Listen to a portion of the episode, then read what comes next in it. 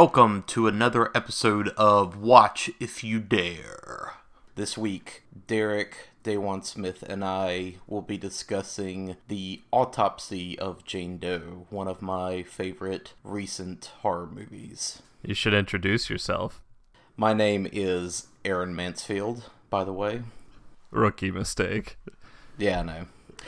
So, we're only, what, five, six episodes into this? It's okay. um, at the end of the day, we are the Scaredy Cats, and that's all that matters. At the time of this uh, recording, which by the time you hear this, it'll probably might be a couple months away. Uh, it is October, and we are in full Scaredy Cats mode here. Um, I'm starting to like horror movies more since even though we're we've only done five or six of these, I, I'm I'm learning. I'm getting a new appreciation of horror movies. I also want to say go fuck yourself, Mansfield, because autopsy of Jane Doe really got under my skin, and I had Yeah. some nightmares from it. So, but I'm jumping ahead.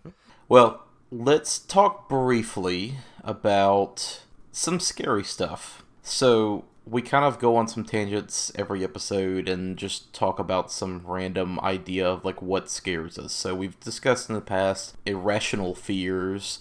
Um, we've also discussed what types of things, like, you know, where, like, the origins of our love for spooky stuff comes from. This movie specifically is all about medical stuff, kind of. Yep. So, what I want is to hear some spoopy stories you might have from your time working in the uh, medical industry. All right, yeah. So another thing that kind of got under my skin about this movie is I've handled deceased patients. At the time, it was just kind of like business. I don't mean to dehumanize anything, but when you're working in the health industry, you kind of just have to get the job done, make sure that the family is taken care of, the patient's taken care of and you just got to do your job. And then you deal with whatever emotional or whatever you want to call it fallout on your own. And so at the time like anytime i handled a deceased patient it was just kind of like cleaning things up making sure it looks presentable um, making sure that they can get transferred to the morgue and everything. And it was always a rough time I will say I, I remember hearing in I think it was an old last podcast episode or or something where like listeners called in and, and talked about their spoopy stories. And one this I think it was like an ER nurse called in and said that uh, like when they're coding a patient and the patient dies like if somebody in the room mentions that they feel like somebody just left the room or something like brushed by them or like a cold wind passed by them one of the ER doctors would literally call it right there if like all the medical evidence also supported that they're not coming back. And there is kind of a vibe to that because I have been also part of codes. Um, sometimes you don't, you can't save the patient. It's just nothing you can do about it. And there is definitely a vibe of like Elvis has left the building. Huh. Yeah, which is always creepy. Like an energy has just kind of been released or left or whatever you want to call it. Do you think it's more that, or do you think it's kind of like one of those moments where everybody in the room kind of collectively has a connection and they just all, like, everybody feels that that's the case? So it kind of becomes a self fulfilling thing where everybody kind of looks at each other and kind of all silently agrees that that's what's happening, and not necessarily like there is a presence that's leaving. You know what I mean? Right.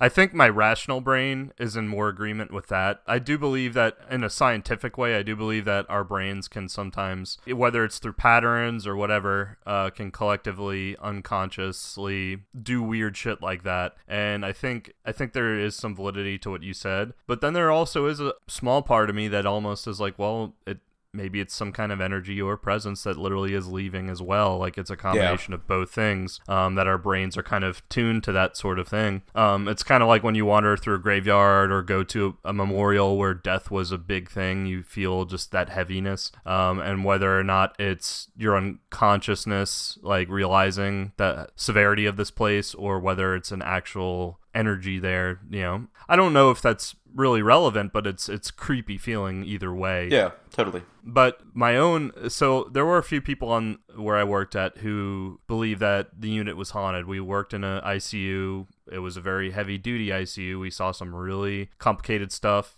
like I said, you can't save every patient all the time. Sometimes people just, when it's their time to die, it's their time to die. And so a lot of the nurses and e- even a couple of the other staff members thought that the unit was haunted. So one night I was working all the way in the back of the unit, and they would used to put patients back there that weren't necessarily super sick, like the ones that were on their way out, basically. Yeah. To make room for the ones more up front because it was easier to get to the front of the unit for like doctors in case they needed to like respond to emergencies. And I was working by myself. I'd been a nurse for several months at that point. I was still pretty new, but I was good to go in terms of handling a couple patients that were relatively stable. And I, so I was back there by myself. It was a slow night. A lot of the rooms in between the back and the front were empty so I kind of had to walk a ways to get to like the nursing stations and get to where I got my medicines and everything for the, the patients. So I remember when I walked on shift, the first thing you do, if you have the time to, is you check all the empty rooms that like are in your station or in your area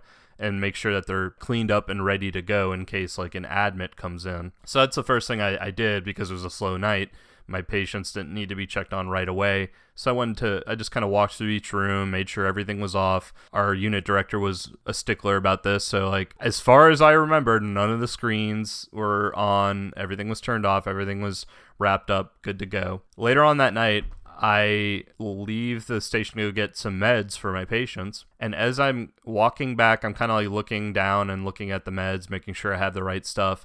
I hear this crashing noise, and in, in my head, I'm like, oh shit. I hope a patient's okay. So I sprint to the back, and this this noise was not loud enough to carry to the front, so I was the only one who responded. So I walk back there, walk into the rooms of my patients. They're either asleep or the family members that are also there staying the night are either asleep or they said that it's not their room. They didn't because they also heard the same noise I did. So I'm like walking around like what the hell caused that? Out of the corner of my eye, one of the like the corner empty rooms, I noticed that the TV is on and the monitor is on and I'm like, okay, maybe I just like in a rush or whatever, maybe I just missed this. And maybe I just missed these two things being on. I didn't think anything of it. So I walked into the room to turn them off. As I walked in the room, I noticed there was a tape laying on the ground. And it was uh, it was kind of a child services of the hospital would donate tapes and movies to any kids staying uh, overnight or whatever and it was one of those tapes. When you're done cleaning up the room, you're supposed to like take any toys or tapes that were donated by them and put it in a basket to go back to the child services. So I pick up the tape, and I'm, as I'm walking back to like go put it into the basket up at the front of the unit, I was just like, you know what? Let me try something. So I put the tape back into the uh, VCR, and then I hit eject, and the tape comes out. I sit there and let it sit there for like 30 seconds or whatever. Then the tape gets sucked back into the VCR. I hit eject again and I pull it out. And it, not that it's hard to get out of the VCR, but you need some kind of like pulling, like a person needs Yeah. to pull the tape out for it to come out. So I was like, okay, this tape came out of the VCR, fell to the floor. Somebody's screwing with me. So I grab the tape, I turn everything off, and I go back up to the front of the unit, and I'm like, all right, which one of y'all was it? And they're like, what are you talking about? And I show them the tape. I'm like, this tape ejected itself in one of the rooms. I don't know if one of y'all walked back there when I wasn't looking. And they're like, oh, we haven't been back there in about an hour. Charge nurse didn't check on me. And I would have known if somebody back, like, because it, it was a, a one hallway to and from. So I would have known or seen somebody come and go Yeah. uh, or at least heard them because it, you can't really sneak around this place. I was like, okay, and then without like missing a beat, one of the doctors or nurse practitioners or whoever they were sitting at at one of the computers just charting. Didn't even look up from the computer. They were just like, "Oh, it's probably just one of the ghosts." And I'm like, I shake my head. I'm like, "Ghosts? What in the fuck are y'all talking about?" And then like they all started because these all these nurses and doctors and everybody who were up at the front all had been working on the unit for a couple of years at least or more they were all like, "Oh yeah, this place is haunted as shit," and I'm just like, "Wait, what?" And uh, yeah, some of the doctors like typically on uh, really really busy nights, if doctors can't go to the call room to sleep uh, or like they don't want to be too far away from the unit, they would go to like one of the empty rooms and sleep. And so the doctor who was on was started telling me stories about how like, "Oh yeah, I've been back there like to sleep in one of the empty rooms and weird shit happens all the time, and I just ignore it and go to sleep." I'm like, "Okay, thank you, thank you for sharing this information for with me now." Yeah. Nope. Yeah. So again, I don't know if I believe any of that, but it was one of the more unexplainable things that happened to me personally. There have been other moments where a nurse called me into the room, like I heard something hit the floor, and the nurse called me into the room, like yelling, and told me that a medicine bottle that they had on like the nursing tray, like literally picked itself up and then fell on the floor or got thrown to the floor. There have been other moments of patient family members saying that like they've seen things move around like kids that aren't there. Again i don't know if i leave any credence to any of this but uh but yeah, hospital hauntings and medical hauntings are fascinating to me. I've looked up a few stories on them after those events, and they're always really fun reads. And probably the reason why, a little bit of the reason why this movie got a, under my skin. Yeah, hospitals in general are just already really unsettling, scary places. So that is that is what it is, and you've already got that atmosphere in your head. And for the record, like I 100% come down on you know, this is all stuff that we psychically build up in our own minds and convince ourselves of. I don't believe in any of this. I am gonna be that guy in the horror movie one of these days that's just like, whoa, there are ghosts. I didn't believe it before. but for now, it is what it is. But a hospital is already such a volatile and unsettling yeah. place that I can understand why those things seem to happen more often because you're constantly surrounded by so much negative emotion that does impress on you. You know, I'm not talking about like actual like Ghostbusters 2 level goop waves, but being around other people who are upset makes you upset. You know, it's just like my job when I have to deal with angry customers all day long. I come home kind of grumpy. So it's the same way. You just you're around so much negative energy, whether it's grief or anger or sadness, just there's so much of that that presses on you throughout the day. And being in a very weirdly oppressive and I can't think of a word for it, but the like nature of a hospital combines with that and i can see why like there's a much higher rate of these kinds of things happening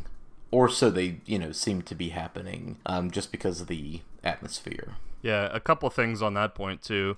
Hospital instantly kind of makes any kind of scary movie or scary situation worse, uh, in my opinion, or not worse, but more scary, more better. I guess I don't know what the proper way to say that is. Halloween two. Yes. So Exorcist three. Yes. So those were the two that popped in my mind immediately. I have not seen Exorcist three. I've seen bits and pieces of it.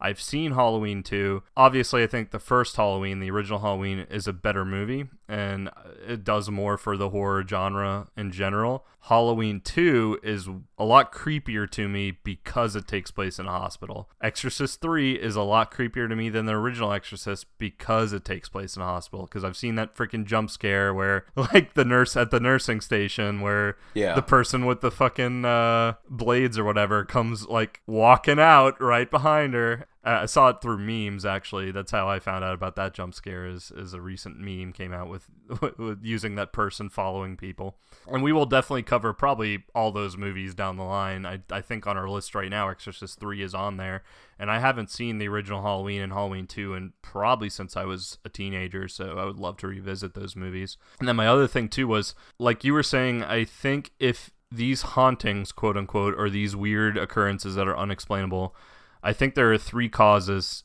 possible causes to it. The one that I probably think is the most realistic and, and the one that's probably true is like you were saying, it's kind of a collective unconsciousness sort of thing. Like we are the ones creating this, almost like illusion, mind over matter sort of thing. And honestly, that's just as scary as if it's an actual ghost doing it because we trust our minds and our brains so much on a daily basis every single second of the day. And when our own mind starts to betray us, that's truly terrifying. Yeah. Then my second theory is that it's history replaying itself. Like if enough powerful moments and enough death or suffering or whatever, or even positivity happens in one area, it's almost like the area kind of absorbs that energy and it's like history replaying itself. I forget who says that hauntings are just history replaying itself, but it, it it's kind of that idea.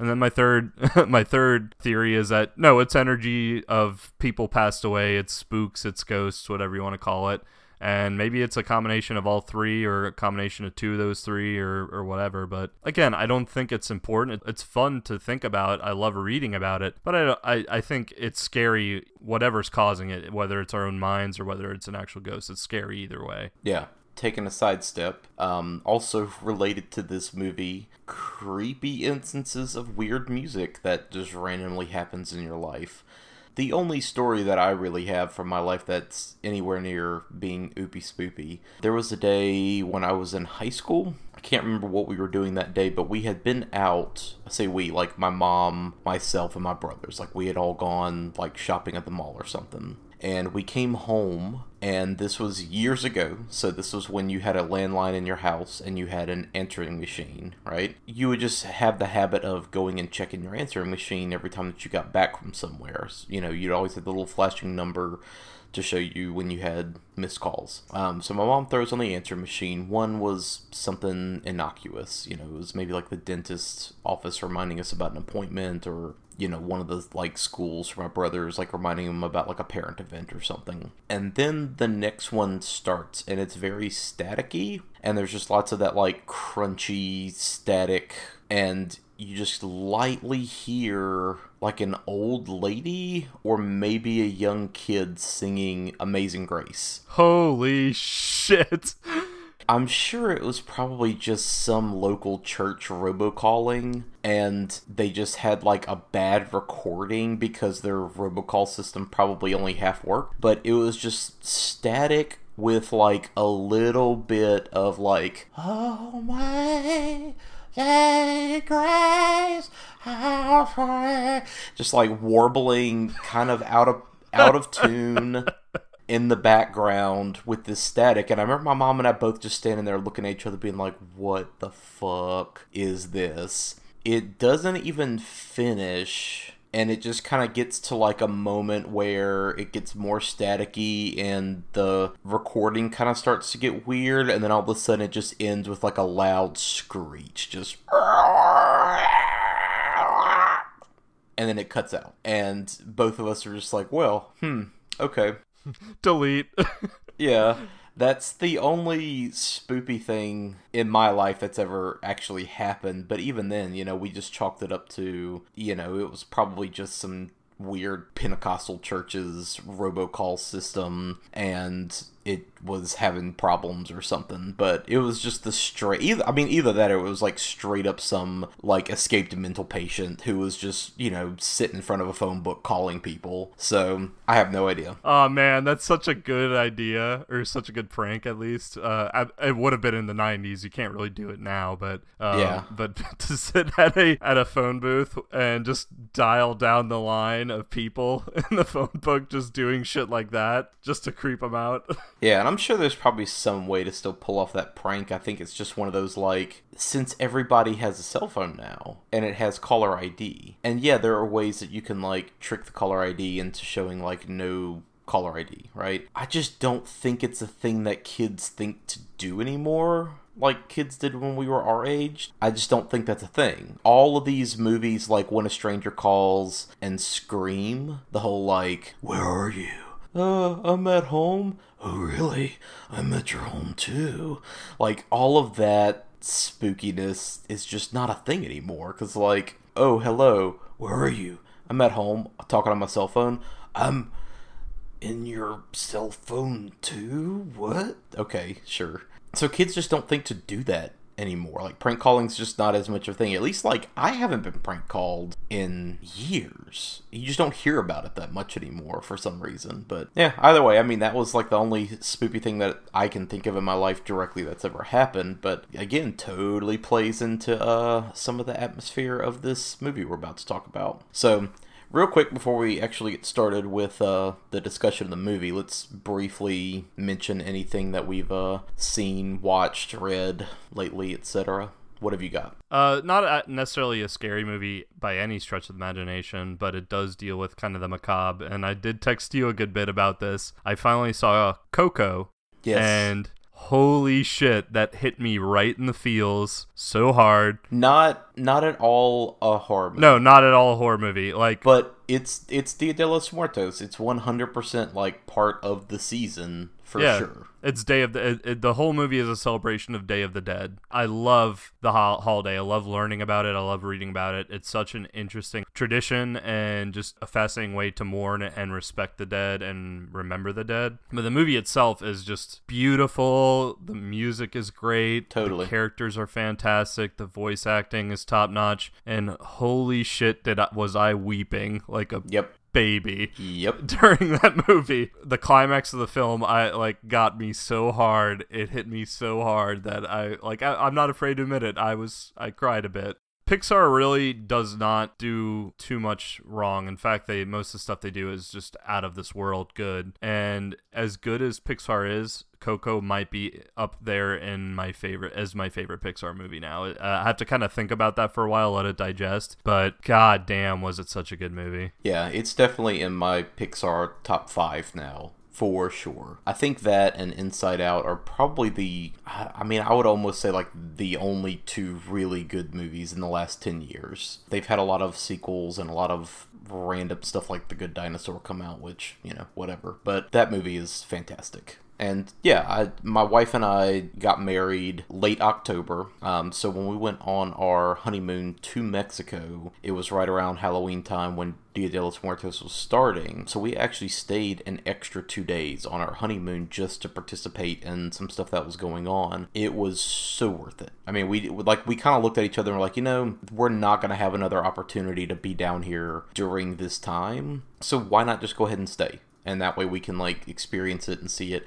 And it was so worth it to see such a huge national cultural holiday and be part of it. Not i guess not be part of it. Like we didn't participate in anything necessarily but just to be there and observe and be part of other people's traditions and really see how other people celebrate life. It was really, really fantastic. So then having seen Coco a year later, that was even more impactful because we really knew like everything that was going on in Coco. Like we knew what all the like practices were and the traditions and all the symbolism. So it was a really really great experience. And yes, I I was bawling like a fucking baby in theater. So definitely great. Yeah, God, just thinking about it, I, I watched it several days ago, maybe a week at this point, and I'm still just like, it's still fresh in my mind. It's still just kind of like tugging at my heartstrings. It's good. I've just been mostly catching up on. I say catching up, like I've just been watching a lot of horror movies in my downtime. Mostly stuff that I've either seen already, just from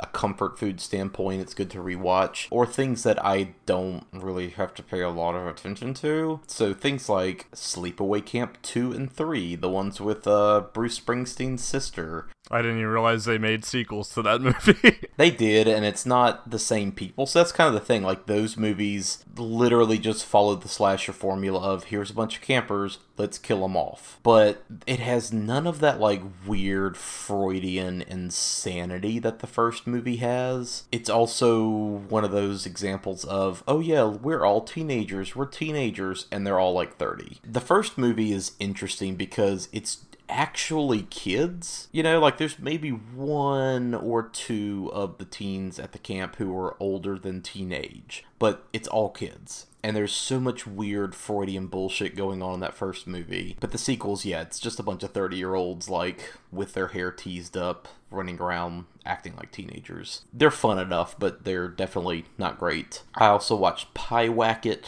which was fun. It wasn't super interesting or original, but I thought it was competently made enough. I rewatched a couple of movies with Patrick Bromley from F This Movie's commentary. I watched Invaders from Mars by Tobe Hooper, uh, which is super fun. I remember watching that one a lot when I was a kid growing up because it was always on cable. I also watched Friday the 13th Part 5, which is delightful in the most trashy way. That's another one of those where, oh, guess what? It's not actually Jason Voorhees. Surprise, surprise. But there's like a weird redneck family, and the characters in that one are bananas. Um, that's just such a movie full of strange choices. Beyond that, I'm currently listening to Revival by Stephen King, which is pretty good. I'm enjoying it so far. I hear that the ending of that one is bananas, so I'm I'm kind of waiting to get to that.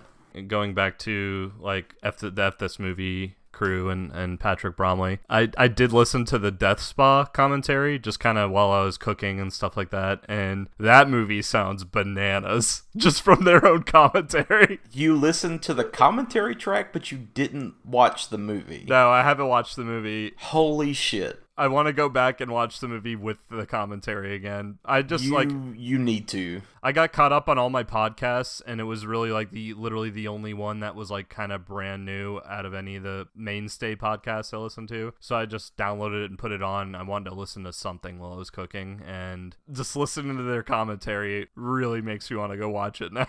Yeah, and it's unfortunate because that movie has been on Amazon Prime streaming for months. And now, as soon as they put out that commentary, it's gone. So that's kind of disappointing. I watched it when it was on Amazon Prime a few months ago. And yeah, that movie is something else. So it's very much like Gremlins 2, where it's the like late 80s impression of what smart technology today is going to look like in our lives. Um, so the whole gym is just tricked out with all of this like smart technology to help you work out better, but it's just dumb shit like there's cameras everywhere and doors open automatically. But then also they have like temperature regulators on the showers that can go from like shower temperature to boil you fucking alive temperature. And it has some pretty awesome gore gags in it, so you should definitely try to check that one out if you can. Fuck yeah, I do. I do. One of one of my favorite things was that they kept bringing up like everything the computers did. Like, Yeah.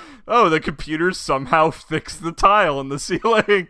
Just I? I'm gonna have to go back and watch it. I'm just gonna have to like pay and rent the movie off Amazon or something like that, and just rewatch it so I can listen to the commentary because I've I've not listened to it yet. So beyond that, I think that's kind of all I've really been involved in so far. So let's get to talking about the autopsy of Jane Doe. Right off the bat, I will say this is a movie that we are going to have to kind of give some initial impressions of. And then, if you're at all interested in watching it, you need to stop and you need to go watch it because we cannot really get into talking about this movie without really getting into some massive spoilers because every single bit of this movie plays into the plot. So, general overview, real quick, just to kind of give you an idea, and then you can stop.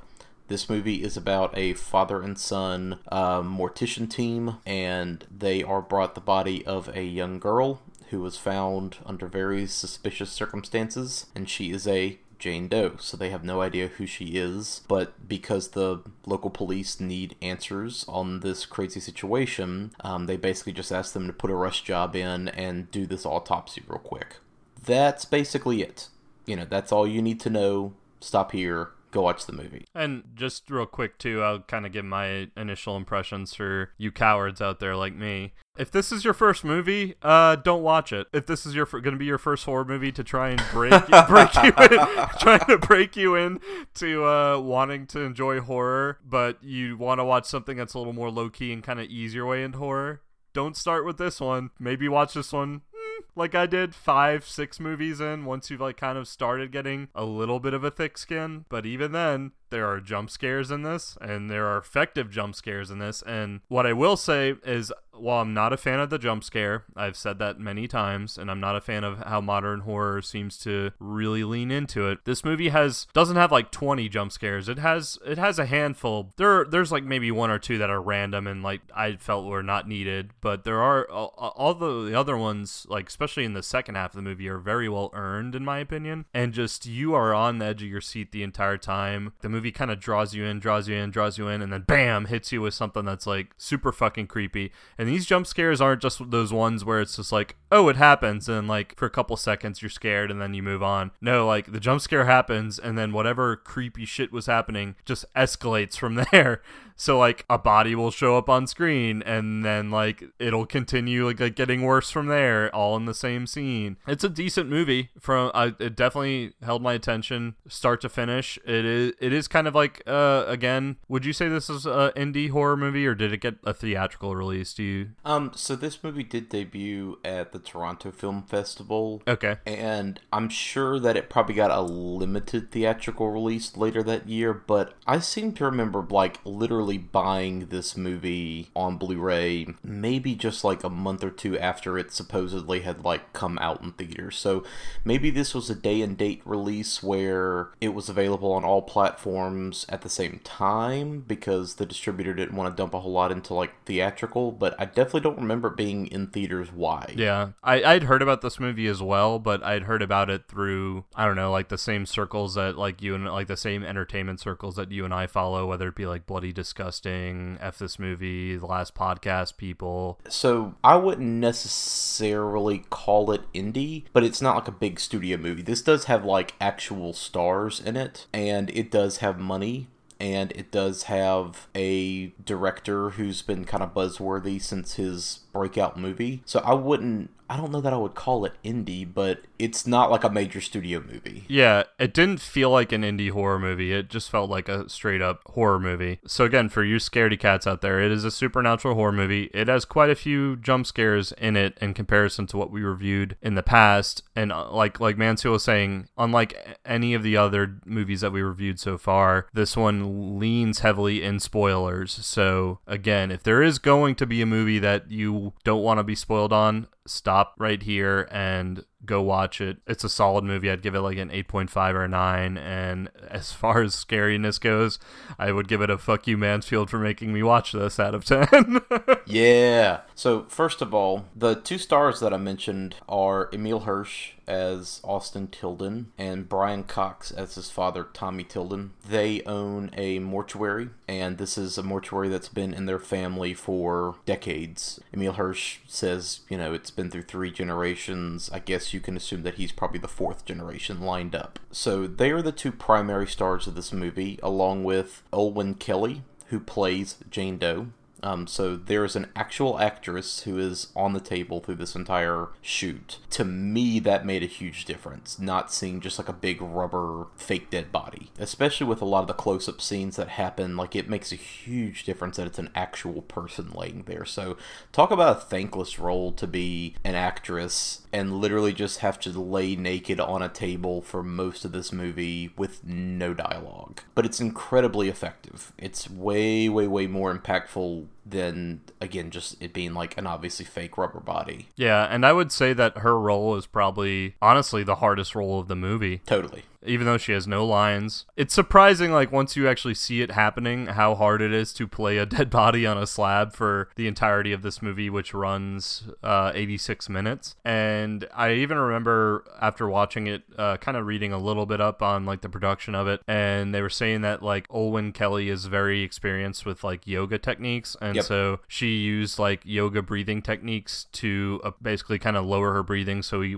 weren't, we weren't seeing her stomach or her, her chest move up up and down from breathing. It's it's impressive the way like that she was able to pull this off. Yeah, that's one of the most interesting parts of the movie is and we can talk about it a little bit later, but I like that there is maybe some subtle very, very minute changes to her facial expressions over the course of the movie. Yeah. I have another theory about that, which we'll talk about in a minute, but it's it's interesting regardless. The movie was directed by Andre Øvredal, and um, he made one of my favorite found footage movies. I'm not huge on the found footage genre, but there are a few from the last few years that I really do love, and his is called Troll Hunter, and that movie is dope. If you haven't seen it, go check out Troll Hunter. Not the CGI animated kids show from my boy Guillermo del Toro, but the actual found footage um, Norwegian troll movie. Yeah, I think it came out in 2010. I want to say. Yeah, that movie's great. That's one that like I remember watching when it came out hearing buzz about it um, and immediately fell in love with that movie and showed it to basically everybody in our friend group at the time. So you might have seen it if you were around at that point. I don't know if you had been still neck deep in school or not, but we definitely watched it over at our house. Actually, I don't think I, I have watched this one um, all the way. I've seen again. This is going to be a common theme on this podcast. You're going to hear me say very much, like a lot of times, I've seen bits and pieces of it here and there, but I've never seen it start to finish. So that's one of these movies. Øvredal specifically was inspired by The Conjuring for this movie. He saw The Conjuring and was just like, fuck, like, I can do something like this. I want to do something like this. So his people dug up a blacklist script. They, you know, kind of handed it to him and he looked it over and, you know, that's that. He's a fantastic director. I'm really curious to kind of see what he gets up to next. He's got two or three things in production right now, in various stages of production, so I'm excited to see what all he gets up to. I know one thing that everybody's been kind of buzzing about for a while is he's doing a movie adaptation of Scary Stories to Tell in the Dark. Oh, shit, really? Yeah, you remember like those Yep. books from growing up? Yep. So we're not super old. We are both in our like early 30s, but we're also not 15 anymore. So for all the young kids, these are books that we definitely grew up with. They're probably still at your school library. You can go find them easily, but it had just a bunch of stories that are like the regular kind of campfire, you know, spoopy stories that kids tell, but they had the most fucked up awful artwork in them just gross corpse spider everything's very stringy and I like I don't know how to describe the artwork but it's just super fucked up. So I'm curious to see what he does with that considering some of the imagery that he pulls off in this movie the only other thing to note is that Martin Sheen was originally cast as the father, Tommy, and um, he had to drop out. It didn't particularly say why in any of the sources that I read. The role is very much almost like written for him, too. Um, It seems so, yeah. not to say that Brian Cox did a bad job. He did a phenomenal job. Yeah, not at all. Brian Cox is always good in everything that he's in. It is one of those things where I could have easily seen Martin Yeah. Sheen in this role as well. And I, I really love Brian Cox. I mean, he's one of my favorite character actors. I mean, from all kinds of shit. Like, he played the original Hannibal Lecter in Manhunter by Michael Mann, through X Men movies, and into Trick or Treat. I mean, he's been in all kinds of stuff over the years. So he's one of those that guy actors that you know from all kinds of stuff. Yeah, his his uh his filmography is kind of ridiculous when you pull it up. The only other person to really, you know, make note of from a cast standpoint, Michael McElhatton. Um, he's the guy that plays the sheriff in this movie, and he plays Roose Bolton on the Game of Thrones series. This movie was filmed in England. The director is Norwegian, like I mentioned earlier. Michael McElhatton is English, but he is putting on possibly the worst Southern accent I've ever heard. The movie takes place in Virginia, but his accent is kind of all over the place, and he's not good. As someone with a really bad Southern accent, his Southern accent's pretty atrocious. Yeah, I didn't even like look at like I didn't even analyze this try and figure out what accent he was trying to pull off. I was just like, oh, he's he's attempting something. Yeah. So I'll leave it at that. To get started, the movie begins in a house, and we don't know whose house it is, or really what time it is, or what's going on, but the house is clearly a crime scene, and investigators are there kind of checking things out and taking photos, and it's a really strange crime scene. There's all these bits and pieces of things that seem out of place, and there's little clues here and there about what could have happened. We see the couple who owns the house, presumably dead. There is also a guy who is possibly like some kind of home invader. Um, he is also dead. And again, we don't really know what happened. It's just this really strange crime scene that doesn't make any sense. And it's bloody, it's gory. Oh, yeah. Like all all these bodies are like chopped up and things. Two notes that I made about this is because the opening shot is like going into the ha- like going towards the house. I was just like, is this the town from It Follows? Because the house like looked just like something on that same street that they lived on. Um, and then starting the movie off with like camera flashes of bodies, like them taking pictures and everything, was a little bit reminiscent of Texas Chainsaw Massacre's opening scene to me. Yep, it kind of has the same feel of the investigators checking everything over and just getting brief glimpses of the horrors that are in the house. So there's this really strange crime scene, but then to top it off, they find the body of a young woman half buried in the basement. There's just like a giant pit dug in the basement, and her nude body just kind of casually half buried. Dot, dot, dot. Okay, right, so what's going on? And something that's really noticeable about the scene is that her body, at least at first, appears completely intact. Yes. It's very pale. It's very pale, obviously, and And, and and clean. and clean. Yes. For a body that either was buried and was dug up, or is in the process of being buried, her body is very like clean. There's no dirt, there's no smudges, there's no blood, nothing. She's almost like a sculpture, to be honest. Like it's almost like a, a, sculpture of a nude woman. It's very unsettling. Like when they find her down in the basement, it's more unsettling to me than all like the gore and chopped up victims upstairs because it, it, it's this opposition to that, and there's something very creepy about that. Like right off the bat, you know there's something real off with this body. The only other clue in this whole situation, the sheriff you know, and his deputies, they don't find any signs of forced entry, even though there is possibly what appears to be an intruder in the house. But one of the deputies does suggest that, you know, it looks more like that they were trying to get out than somebody was trying to get in. Ooh. We cut over to the Tilden mortuary, and we see Tommy and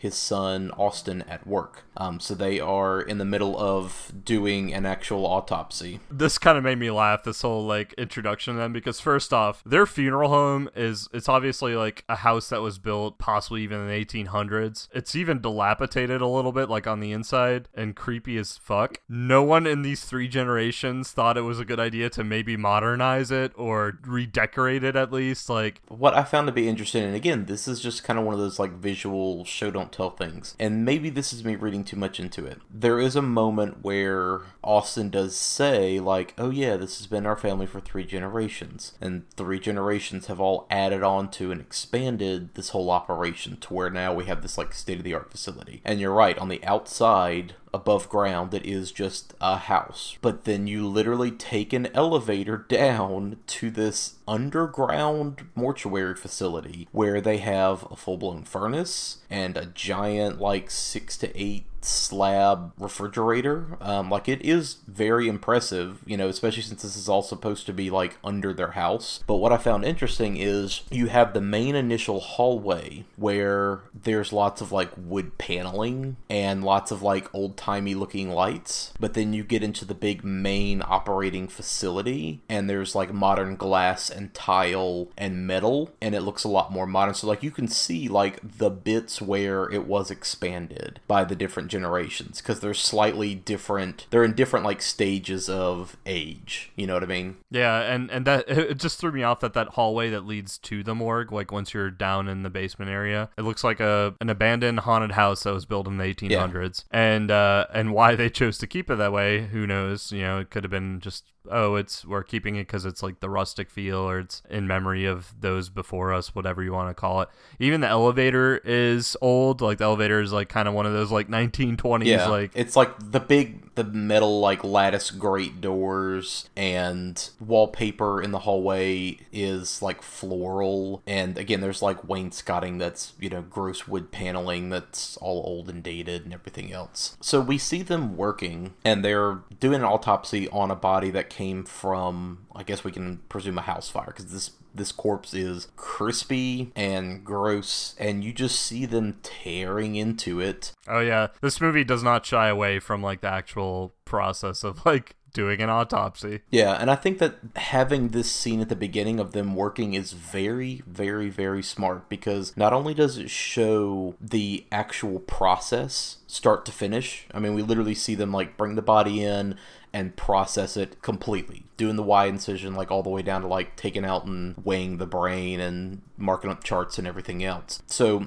you get the context of this is what an autopsy should look like it should be this straightforward and standard. I think it's also interesting because right off the bat, the movie is playing with just a general fear of dead bodies. And if we're going to talk about like why this movie's effective and like what fears this movie plays on, that is certainly one. It's just, you know, lots of people have fear of dead bodies. That's very especially common. especially in America. America oh, yeah. it's kind of like we don't want to look at the bodies too long and the, for the little bit of time we do want to look at them, we want them to be in pristine condition and yeah. then just like put them in the ground and that's that whereas, you know, past cultures and even other cultures to this day, they sell celebrate death, whereas we do not celebrate death. We're afraid of death in a lot of ways. And I think that attitude is very common in more modern Western societies where life is generally easier. You know, back in the day, back in the pioneer days of America, you know, death was just so common that it wasn't that big of a deal. But yeah, now you don't want to see a dead body, let alone a dead body that looks off in any way, shape, or form. What's jarring about this initial scene is just seeing this body that, again, is fucked up. It is crispy, it's gross, and they're just kind of digging into it. They are doing it in ways that, like, it reminds me of surgeons I've worked with. It reminds me of, of just doctors who are in these high intensity type jobs. And I, I've never been in a morgue personally, but I can tell you that there are probably tons of morticians out there who, like, listen to rock music while they're doing an autopsy, like Yeah. these two are. They have, like, the radio on and they're rocking out. And I made the note of rocking by day, cutting up burn victims by night, because, like, that's kind of like how we're introduced to it. Like, it's business as usual to this son and this father. you know you have to have and you can speak to this too but you know there's a certain point where when you're in the medical field you have to have a level of disconnect in a lot of situations like this Absolutely. especially when you're dealing with bodies that are already dead you know there's no like emotions to play with. There's you know there's not like a person who's still alive that you're having to care for. Like at this point they're meat. And so they treat it like meat. You see them just cutting in knocking it out processing the body like a butcher would essentially This might be jarring to some people, especially those who do kind of shy away from anything medical or anything death related. But this scene is probably exact, like I was saying earlier, this is probably how a lot of morticians do it. Like it, it might seem mean spirited to some people, but I can tell you right now, even even where I worked at in an ICU, we had gallows humor, we had kind of dark humor Yeah. because it's, it's a coping mechanism and it's a way to disconnect. It, it's not because there there's any disrespect for the dead or disrespect for patients or anything like that. No, not at all. We have the utmost respect, but for us to do our job properly and to have that disconnect, we have to cope in certain ways, and sometimes those ways can seem off-putting to people who aren't in those type of jobs. And one of those things is like gallows humor or like Yeah. listening to rock music while you're cutting up a body, like. You've got to let off steam somehow. Yeah, I mean, in in surgery, tons of surgeons have surgery playlists that they listen to. Yeah, you'd be surprised at like some of the ways people act when you're under, or the way they may treat a dead body. Yeah, because at the end of the day, too, like it's their job, so they're gonna just treat their job like any of the rest of us treat their job at you know past a certain point. So Yeah, we see them finish up a body. They kind of have a brief moment. This is like what the plot hangs on in the entire movie. But there's a moment where the father Tommy says, "Okay, well, what was the cause of death?" And Austin's immediate reaction was like, "Well, he was in a house fire, so it was smoke inhalation. His lungs are all scorched, so that's surely what it was." And Brian Cox is like, "Nope." Wrong. He has a hemorrhage in his head, blah blah blah. You know, which totally explains why he didn't get up when the house set on fire. So he probably like slipped, hit his head while he was cooking, died, and then the house burned down around him. You know, so the point of that was he basically just said like we can't just make inferences based on like what the obvious answer is. We have to look deeper, and there might sometimes be like one particular thing that actually is the cause of death, and you can maybe build a picture around that, but that's not our job to do. That's the job of the investigators, you know, so don't take things at their first appearance. And it was a very sincere like father son moment because like you could see that the son was a little frustrated even with the dad, but at the same time could tell that his dad was right and he's learning a lesson basically. I I also made a notation of check your corners, rookie. Yeah. It's basically it's kind of like what it came off as. But yeah, no, this is a very sincere moment between a, a father and a son, and a father who's trying to teach his son like the way to do things correctly. From here, we have the first appearance of Emma, who is Austin's girlfriend. So I did make a notation here. I was a dumb idiot, and I got jump scared twice. By first at the te- around the ten minute mark, the father leaves, and he's like tells his son to clean up. So his son's like about to put the body away in, in the little body locker. You hear something in the duct, and he goes over the duct, and a cat jumps out, and the cat's name is Stanley. That stupidly got me. I fell for that one. I don't know how or why. I should have seen it coming. And then, like, literally 50 seconds later, Emma jumps on him. It's like a false jump scare. Like, she jumps behind him and, like, grabs him from behind. And I wrote down, fuck you, Emma. Jesus Christ.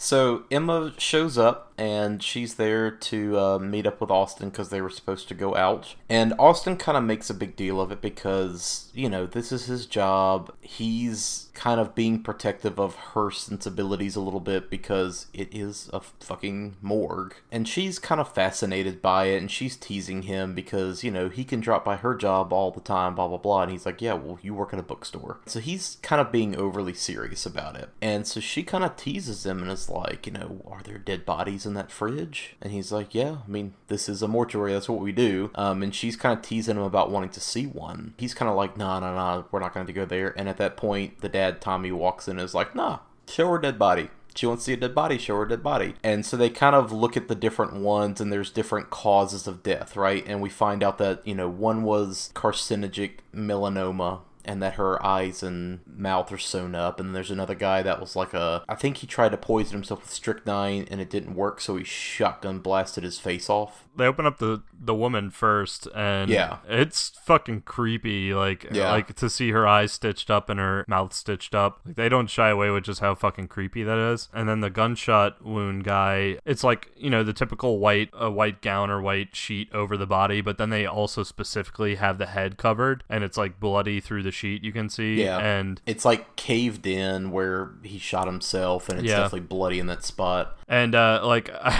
I was wondering at this point, does every person in this town die horrifically, or like leave behind horrific-looking corpses? And also too that. To me, Emma in this scene almost represents most of the audience, I, I would guess, and, and probably Yeah. most everyday Americans of just like, there is that slight morbid fascination with death and wanting to see a dead body, but you don't actually want to see a dead body. Yeah, totally. The other thing to note too, the bodies have little bells tied to the toes, and Emma asks why the bells, and Tommy explains, well, you know, back in the day, you couldn't always know for sure if someone was dead when they were brought in, and maybe just not comatose. Back in the old days, they didn't really know the nuance there. You know, somebody could be, you know, in complete coma, and they just assume that they're dead. So they tied bells to people's bodies to make sure that they were actually dead, and that way, like, if they have an involuntary twitch, you hear the bell ring, and you know like that person's probably not actually dead. And he just kind of says like, well, it's just it's a tradition, you know, we still do it. And at that point, she kind of leans into the body, and this was another jump scare where he grabs the toe and rings the bell to freak her out. Um, but it's it's done in a very good jump scare kind of way. So this one actually didn't jump scare me that bad. In fact, I was laughing because I said and I wrote down Emma, you deserved that for earlier. Um, so I kind of like laughed during that scene. So this is the other point that I'll make about the very beginning of this movie. It does a really good job from a storytelling standpoint to set up all of these various Chekhov's guns. This isn't just like Chekhov's gun in the drawer. This is like Chekhov's Punisher arsenal in the closet. yes. there are mirrors that they have on all the corners in the main hallway. Um, just that way, if you're like wheeling a gurney down, you can see around the corner to make sure that you're not about to smack into somebody. And and these are these are used in hospitals to this day, like everywhere. Like Yeah. on the unit I worked at, we had them around every corner. Well, uh, there I'll make a comment when we get to that later on down the line. Yeah. It's the same like big round mirrors mounted in the corner that you see, you know, in all kinds of places. They have them like in convenience stores and places where they want to be able to like see cameras. Um, there's also the elevator, which immediately, like right at the beginning, bang on the elevator because it's kind of acting wonky. The bells on the toes. Again, just seeing like the entire general procedure of the autopsy laid out at the beginning and just kind of knowing like these are the steps that you go through and this is what it's normally like. So when we get into the autopsy later and you see how wrong everything goes, you know, it's just a good setup. So there's lots of little bits and pieces that they clue you in. The cat's another one. The cat's another perfect example of like a Chekhov's gun where they kind of give you that initial setup and scare at the beginning and you don't really think anything of it, but it pays off later. Pretty much every small detail of this movie is important to the overall story, which is why I think it's like a really well told and well written story because there's not a lot of wasted space in this movie. It's not a long movie, so it's just very well put together. From here, the sheriff arrives and he's got the mysterious body on a gurney, and he comes down the elevator and he's wheeling her in. He basically just tells the father that the situation's fucked. They've got to have a cause of death on this body and figure out what's going on by the morning. So he basically just begs them to like rush this in at the last minute, even though they were winding down for the day. Austin was about to go on a date with Emma. On one hand, he's kind of like, yeah, no, like, dad can handle it. I'm not going to go. And then more and more, he's just like, ah, but I need to, like, be here and do it. Like, he's definitely feeling, like, guilty. You know, Emma's kind of giving him some grief about it a little bit, but at the end of the day, they both just kind of agree, like, look, go do what you need to do. I'll meet you later tonight. We can go catch a midnight movie. It's like, okay, cool. Should have gone with fucking Emma Austin. Yep. They start to perform the autopsy. Just a little bit of backstory, a little bit of context. And I can't remember like where this scene exactly comes in because once the autopsy starts, it's pretty just like boom boom boom boom boom. But there is a moment where the father and son like have a brief discussion in the elevator, the rickety ass elevator, and they're talking about how this has to be after this moment with Emma because what you're getting at here ultimately is that Austin is definitely being put in line to take over the family business. And he doesn't want that. And he tells Emma as much that, like, you know, I don't want to be the fourth Tilden to be a mortician. You know, I want to do something different. I want to get out on my own. But, you know, goddamn it, I feel bad about, like, stepping out on this way. And then you find out that the mother died, like, two years ago. So Tommy's lost his wife. He's still grieving. He's still having trouble getting over that. Austin is feeling guilty about that because he's now the only person left in Tommy's life. So he feels bad about ditching his dad. But that's another thing that, again, these are like very quick little beats of them discussing their dynamic without having to like give you an exposition dump. They're just talking about what they are doing going forward without having to like, oh yeah, like well all this other stuff happened, blah blah blah. So it's very good about how it executes that. But what I find interesting is that all this you know backstory that they kind of set up you know all you need to know about the two main characters. And both of them are dealing with very specific and realistic fears that we all have. And even though this movie gets into some very fantastic fears later these characters are playing on a very like real life true fears of loss of grief of fear of like moving on. Brian cox is definitely grieving over his wife who died like i think they said two years ago. He's still just not over it. And now he's also terrified of losing his son, who's the only person left in his life. And Emile Hirsch, like many young characters, like in fiction in general, is just scared of complacency. Like he's scared of just falling in with what his family expects of him. He doesn't want to just be, again, like another generation of Undertaker. He's kind of bucking against that fate a little bit, you know, and I find that interesting because that's fear. That is actual fear. If we're talking about like why this movie's effective, those characters are both playing on fears that we can 100% relate to as human beings, even though it's not like explicitly what the movie's dealing with. Yeah, and you you can tell too that just from these few scenes that Austin and Emma are in love. They're like they this is like a new love that's blossoming. However, Emma is also kind of trying to, and not in a bad way, like just in a normal everyday this is life way, kind of like I think you know you are, have a lot of doubts just being the fourth generation of this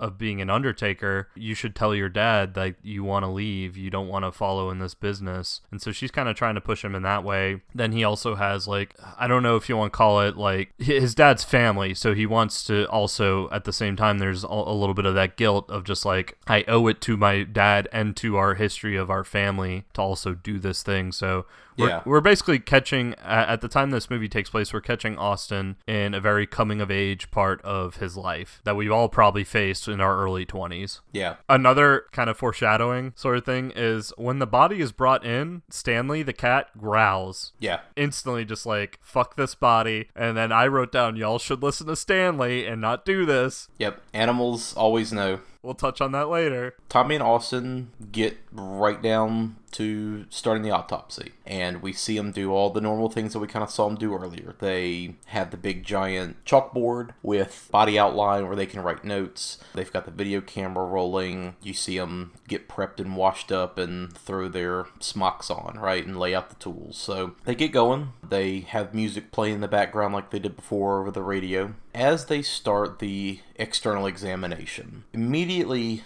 like we talked about earlier, there's no outward visible signs of trauma. There's no marks, there's no mutilation, there's nothing that they really see right away. The first thing that they notice is that her wrists and ankles have been shattered and there's no external identification of that. Like there's no bruising there's no blood splotches but her joints are definitely fucked. They also find that her tongue has been cut out. As they're kind of talking you're getting like the medical examiner side of all this like okay well her tongue is cut out but she did not bite it off there would have been like teeth marks, and the marks that are on the tongue are like really jagged knife marks. They also find that one of her molars is missing. They go ahead and do the Y incision and they crack her open, and they find that her lungs are blackened as if she had been in some kind of fire and this was kind of a throwback to the guy that we see right at the very beginning. You know, it's the same kind of like scorched black lungs. They also find that several of her internal organs have cuts and scarring. There's like a little white line of scar tissue across many of her organs, which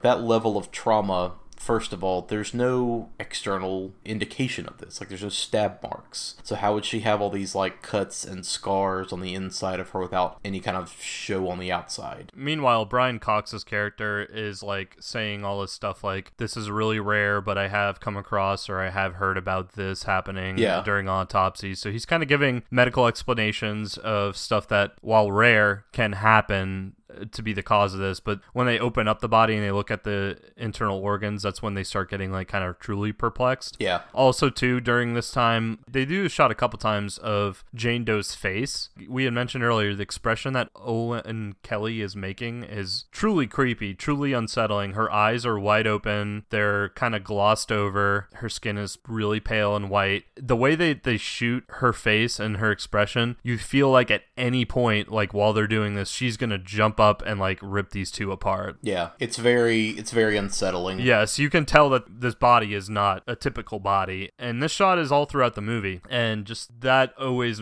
made me feel unsettled. I always kind of like started feeling myself tense up anytime they, they did like kind of a zoom in on her face because I was like expecting it to blink or expecting it to jump up or whatever. That's another reason why I'm glad that they actually used a real live actress and not just a rubber dummy because for all of those close ups, there's no way. Like, it, it would have been so obviously fake in all those moments. Yeah. During all this time, is this where also too the fly comes out? Yeah, so all of these bits and pieces of things kind of happen really quickly right after another. Going back to your point about, like, this is rare, but I've seen it, um, as soon as they go in to do the Y incision, the body just starts pouring blood. That doesn't happen with dead bodies for several physiological reasons. You cut into a dead body and you don't just have, like, fresh blood pour out like that. So that was the first, like, whoa, what the fuck? Brian Cox kind of says, well, you know, with corpses that are super fresh, that can still happen. But then you start to get into all these other weird bits and pieces, like they look at her eyes, like you mentioned, and her eyes are completely clouded over in a way that eyes don't do unless a body's been dead for several days. So they can't kind of square, like, you have all these other signs of all this bizarre trauma, and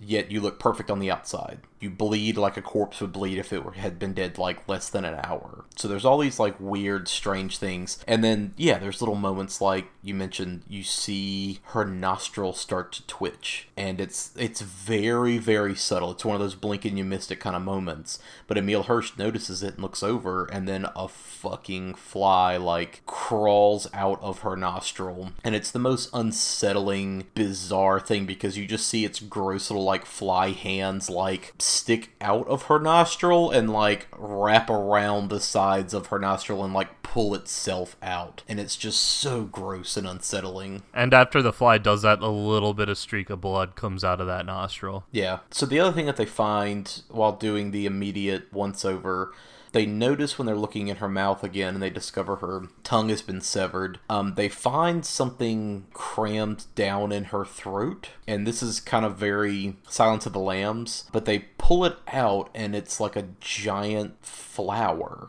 it looks kind of almost like a like a lily, but it's darker. And they take a look at it. They pull out a book on plants, and it's apparently something called Jimson weed, um, which is a paralyzing agent. And it's not one that like is found, you know, anywhere near Virginia. It's something that only really grows up north. Which again, you know, Brian Cox is kind of like, well, I mean, it could be, you know, found around here during certain times of the year, you know, so that's not like super abnormal, right? So there's like all these bits and pieces of things that just don't square. Meanwhile, you start having some more of the supernatural, like horror movie tropes pop up, and as tropey as it gets, it never took me out of the movie, and it, felt like it belonged in the movie, if that makes any sense. Like, for instance, about 27 minutes in, the radio that they're listening to starts like changing stations on its own and like goes to like a creepy, unsettling song, kind of like the Amazing Grace song that you mentioned exactly. earlier. On I wrote down like that should have been a fucking sign right there, like get out of there. And uh, so yeah, there's all these little tropes because then like a storm rolls in, and as it's thundering and lightning, like the lights are flickering and things like that. So shit's escalating. I find it interesting too that this whole morgue that this family's built is underneath the house. It's underground. Like you literally have to take an elevator down to get there because that just further creates a sense of isolation. You know, like the there's one way out, and well, there's not one way out. We find out that there's two ways out, but just being underground, you're completely isolated. You never quite know like what time of the day it is. You don't really know what's going on outside. Um, but they're talking about a storm on the radio coming in.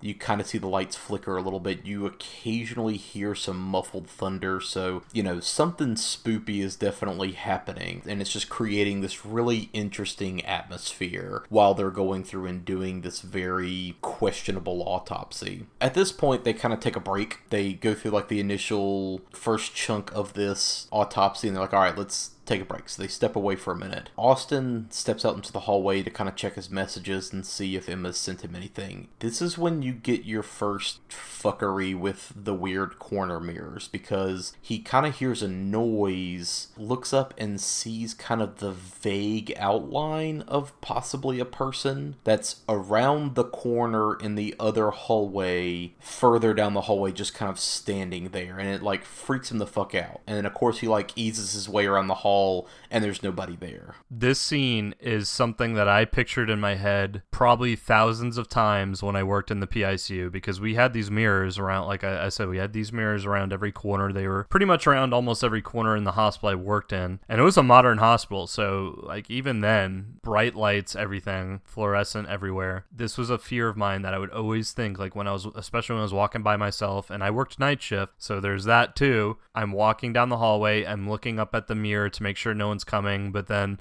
at the same time, I always pictured like seeing something that shouldn't be there, um, and then turning the corner and it's not there. And so to see it actually occur in a movie, and I'm sure maybe this isn't the first time this has happened in a movie at all, but it's probably one of the first times I've seen it done this effectively. I started really getting creeped out here, y'all. So while he's also on break, he starts to kind of hear some more noises, and after he's gone around the corner and found there's nobody there, he hears another noise coming from one of the other office rooms that they have downstairs. So he goes to investigate it, and it's the same room where they have um, it's like a storage room essentially, but he hears a sound coming from one of the air ducts. And as he gets closer, he kind of hears more rustling in the air ducts, and he takes the cover off then he sees the cat again. And earlier in the movie, you know, the cat jumped out and scared him and kind of left a dead rat. So the cat had been up in the ducks killing rats, you know, and that was like fairly normal. But he heard the rustling and goes to look for the cat and immediately finds the cat and pulls the cat out. And the cat is dying. The cat has been like ripped open somehow. This is a, kind of another jump scare moment too, because I'd say I'd timestamp it around like the 34 minute, 30 second mark. Because before like he takes a cat out, there is kind of like something flashes by the screen because like the way that the camera's positioned it's positioned inside the duct for a second looking out at his face looking into the duct and you see something go by the camera real fast um, and he kind of falls backwards and then when he gets back up and looks back in it he sees the cat. So stanley yeah like mansfield was saying stanley's dying and i think i even texted mansfield this. You did. i said fuck this ghost for doing this to the cat. The cat didn't deserve this. The cat was unnecessary at that point, Tommy finds him. He takes the cat, snaps its neck to kind of put it out of its misery, wraps it in a black bag, and puts it in the furnace. So he goes ahead and just gets rid of the cat. And this is a very, like, this is probably like one of the saddest moments of the entire movie because, again, his character is dealing with loss and he's grieving from his wife and you know he's already terrified of his son leaving and now the fucking cat's dead and he even mentioned how like the cat was one of the last things that he had from his wife because Yeah. it was his wife's cat. Because uh, earlier in the movie, when the cat like hisses and everything, he even makes a joke about like the cat's basically an asshole. But you can tell he actually really loved the cat for what it represented. It was his wife's, and so he's basically burning away and saying goodbye to another part of his wife, maybe the last part of his wife yeah that was actually still around. And again, as a cat owner myself, just fuck this ghost. they're kind of disheartened, but they decide, okay, like let's go ahead and like get back to what we were doing and get this wrapped up. They start the next phase of the autopsy where they're going to actually look at the internal organs and kind of go from there. They end up finding a weird little cloth sack in her stomach. They pull the sack out and they unwrap it. All that's in the sack is a tooth and sure enough, it's the missing molar that they discovered earlier. But the cloth itself is really strange and has all these symbols written on it. Um, there's Roman numerals, there's letters, there's like a weird kind of diagram and all these odd symbols, right? And they can't quite like figure out like what the hell it is. But they kind of throw it under light and examine it and they can't, you know, quite figure it out. the symbol looks very much like a sigil. Yeah. It reminded me very much of a kind of maybe a pagan sigil or something like that. At, at this time, weird shit is still continuing to happening because like very quickly after they said goodbye to Stanley, one of the morgue body drawers opens on its own. Yeah. like slowly just creeps open. Again, another trope that's effective and I think fits well in this this movie. Again, when that happens, what are you fucking waiting for? I would have been out of there a long time ago, but this would have been like the nail in the coffin. Yeah, and Austin is definitely like he's feeling this creepiness a lot more than his dad, but he's just trying to like tough it out and not really say anything about it. So yeah, things kind of start to get pretty spoopy pretty quick, and at that point, like I I would have been out. I'd I'd just been like, nope, we'll finish this in the morning.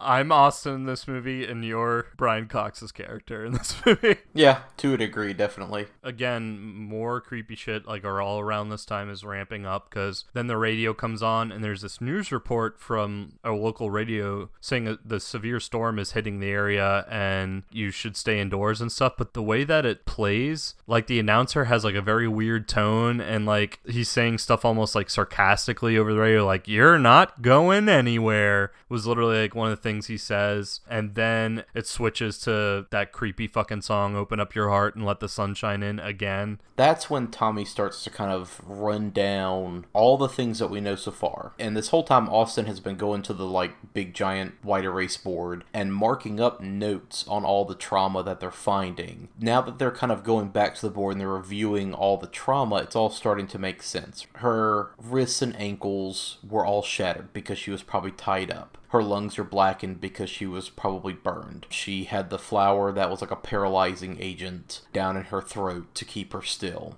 That makes sense now, but again, we still don't have any of the like, well, why the fuck is this? Why is this person like, and like, what's going on still?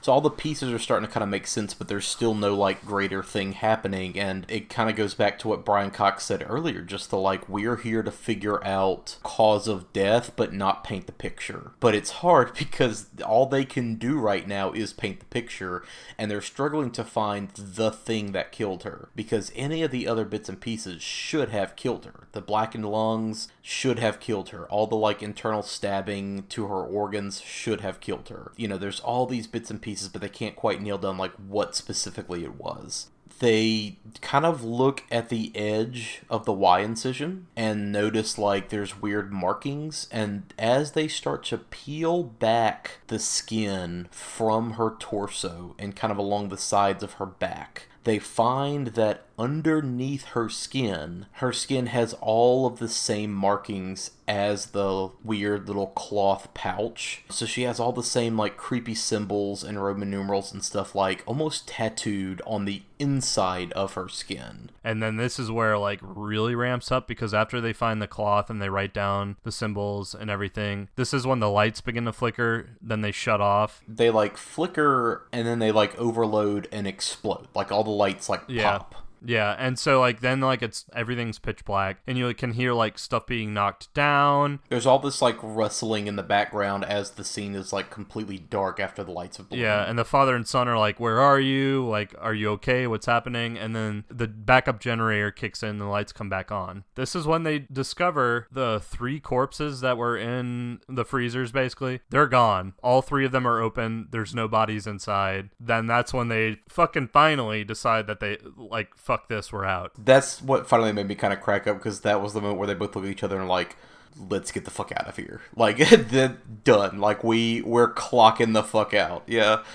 I think Brian Cox literally says, "Let's get the fuck out of here." Finally, the dad is like creeped out enough. Yeah, so sure enough, they go to the elevator, and of course, the like janky elevator is not working. The generator doesn't have enough power to like power this fucking elevator. So they're like, okay, well, let's go out the like cellar door. So they go back into like the supply closet, and there's a staircase that goes up to a balcony, and at the balcony is the cellar door that goes to the outside of the house. And this is the normal like big wooden cellar doors that throw open that go down into your basement. But because they've done so much excavation and addition to this whole morgue under the house, this room is now 20 feet tall. They're trying to open those cellar doors, and a giant tree that's in their yard has like fallen over in the storm and is completely blocking the door, so they can't get out. As they are heading back down, trying to figure out what to do, they suddenly start hearing like weird noises again. And they're just like, oh, fuck this. So they kind of rush into the office. They actually hear the bell ringing, like the bell That- on one of the yeah, corpses. that's right. Yeah, they, they hear the corpse bell ringing and it's getting closer. And they can't see from where, but they can hear it getting closer. So yeah, at that point they're just like, nope, fuck this. So they run and kind of lock themselves into the office and block the door. There are two major jump scares in this office area. They're like back to back, and I'll, I'll let you describe more of the scene. So they hear the bell again. Emile Hirsch gets on his hands and knees and is like looking under the crack of the door. And you just hear the bell like creeping closer. And then all of a sudden you do see the feet like shuffle right into view. That's kind of the first like, oh shit moment. The foot shows up, and then the door starts like banging, like the, the corpse is trying to like trying to get in. While they're in there, the banging kind of stops for a minute. They kind of have a moment to like relax. Tommy goes into the bathroom in his office where there's like a shower and a toilet, just like a place where you could like change and get cleaned up. And he thinks that there's somebody standing behind the shower curtain. And he slowly reaches up,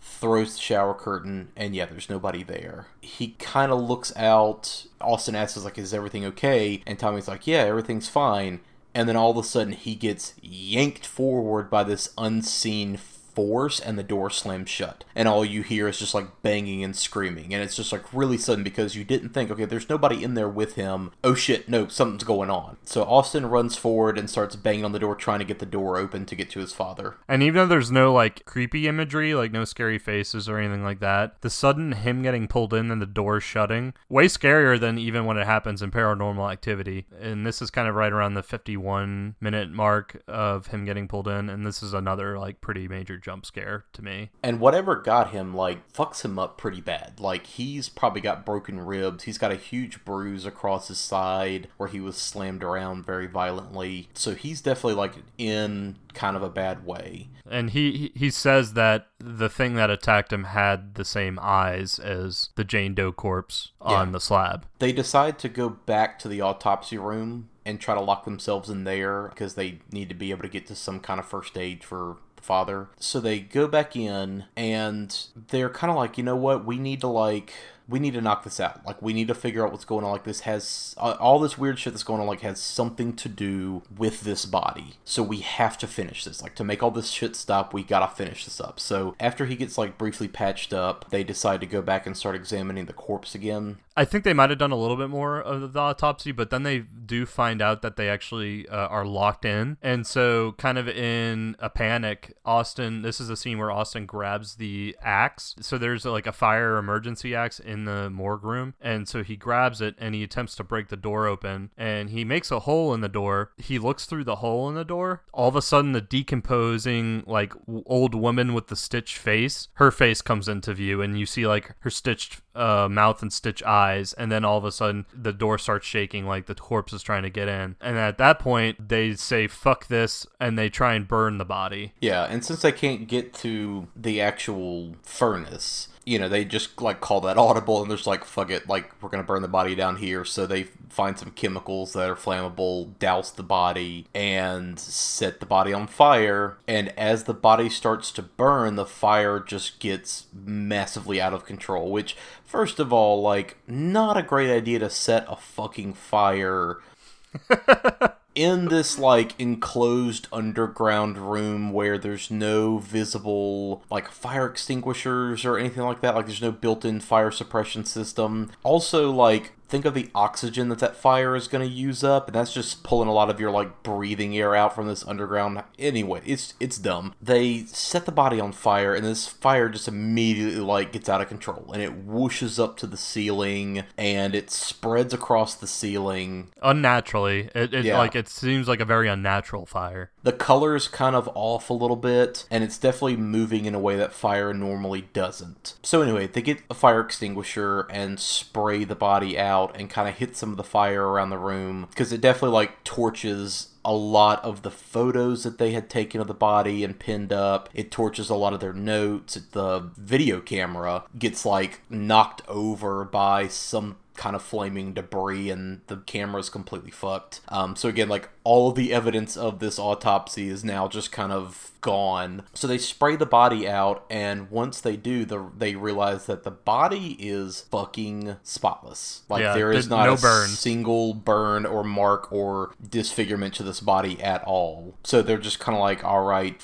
fuck this, like we just got to get out. So there's some kind of electrical noise and oh, the elevator's on again. So they run to the elevator to try to get it to go back up and the doors won't close. Again, these are like those janky kind of grate doors that close behind the big main slab doors they hear one of the corpses coming up and they're struggling like freaking out trying to get the doors to close. The bell again. They hear the bell like getting closer and closer and closer. You know at one point tommy grabs the axe he kind of gets ready and right as the thing gets up close he swings the axe down and just chops right into what he thinks is one of the corpses. And then as the doors open up slowly and they see like what it was, they realized that it was Emma and she had come back. Yeah, so something I wanted to say that I thought was actually a nice touch about this movie is so as the as the corpse, like what you believe is the corpse is coming up on them and the bell's getting closer, they do for a split second, like Mansfield was saying, show the body right up on them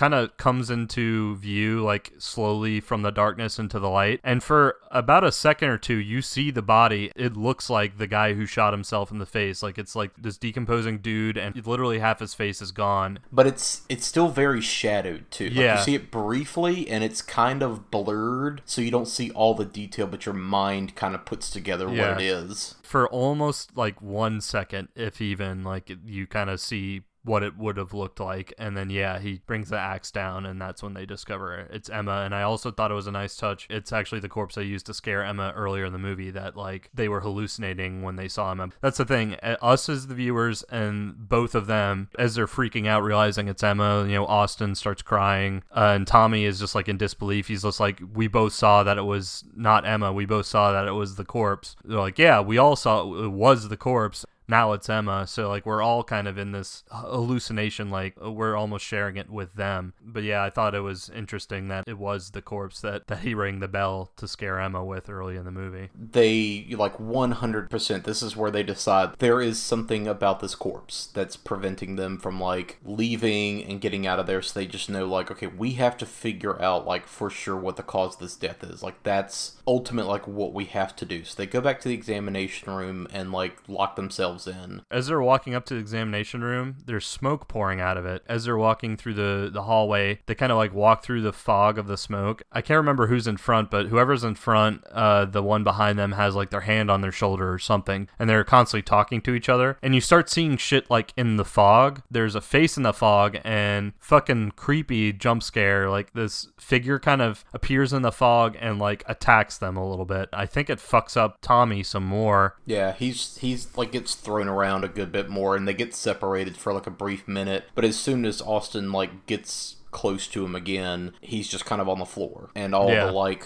attackers have kind of disappeared into the smoke. The smoke figures that attack him, like the face, it's very distorted and very creepy looking, but it does look oddly feminine. So you can kind of put together, like, oh, that's Jane Doe attacking them. They get back into the examination room and they get started again. They go for the I guess I don't know what the procedure's called, the craniotomy, I guess. They Yeah. go in and they cut her scalp open and take the bone saw and cut her skull away and take a sample of brain tissue. And when they examine the brain tissue, that's when they discover that her cells are still firing and they're still active. So she is somehow, like, despite all this bullshit that's gone on and all these other signs, she is somehow still alive. Her brain is, like, actively working. And early in the autopsy, didn't they like remove her heart? Oh, yeah. Like, uh, They they start removing organs, like because it's part of the autopsy process. Yeah. Yeah, they're like, how is this possible? She doesn't have a heart, and you would have been dead long, long ago. How is this possible? they kind of go back to the drawing board and look at like all the other bits and pieces that they have that they found so far. So they go back to the cloth and after, you know, finding all the similar markings underneath her skin, like there has to be more to that. So they start looking at the cloth some more. And I can't remember which one of them figures this out, but they discover that if you fold this very thin sheer cloth over in half onto itself, all of the markings line up.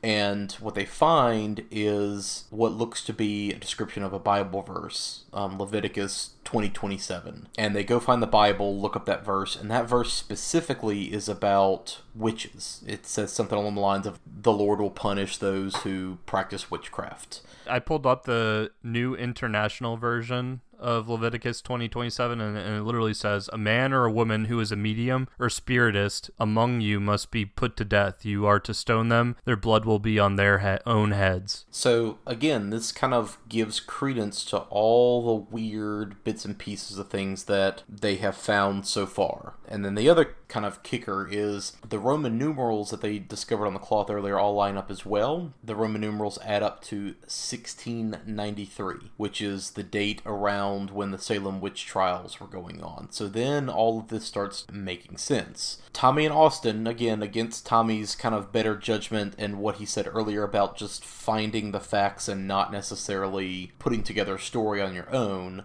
they kind of conclude that essentially this girl was accused of being a witch and people sought to punish her by doing all of the, you know, regular things that we hear about from history that were done to the women in the Salem witch trials. You know, her hands and ankles were bound, her tongue was cut out, she was stabbed repeatedly, set on fire. So just all the like litany of things that were done to women back in the day. But this girl is either clearly actually a witch because of all this spoopy stuff going on, or maybe, I mean, you even get the idea that the whole torture process allowed her to maybe transcend into being a supernatural entity instead. like the torture process was more of a almost like a ritual that for whatever reason caused this innocent woman to become a witch or become a supernatural corpse entity of some kind. And they even start mentioning too because like austin's like you know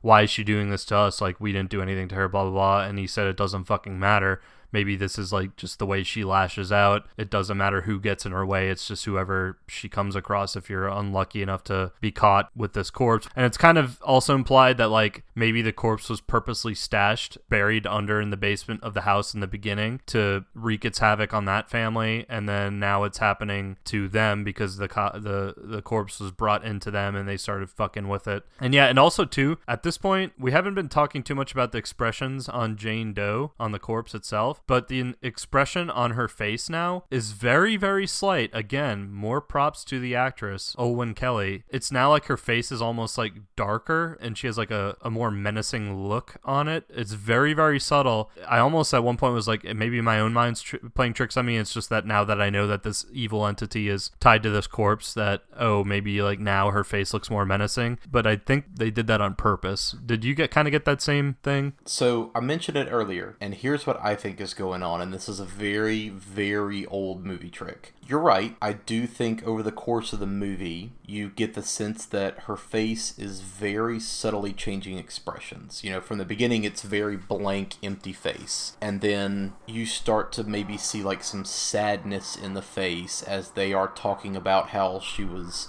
tortured and brutalized. And then at this point where they're talking about, oh, well, she's possibly like doing this, you see a subtle change in the face to being like more sinister. I don't think the actress is doing anything at all. I think she's doing the same facial expression. I wouldn't even put it past them to be using maybe like some of the same footage. Maybe not the exact same shots, but like let's just say they threw a camera up above her and for like two or three minutes she just sat there still. This is what's called the Effect. And this is a very old film trick, and it's kind of an interesting psychological test as well. This is all editing. I can't remember like where it originates. I wouldn't be surprised if it's like some Eisenstein shit. Essentially, back in the day, there was this experiment where you could show a man's face and the man's face is totally neutral.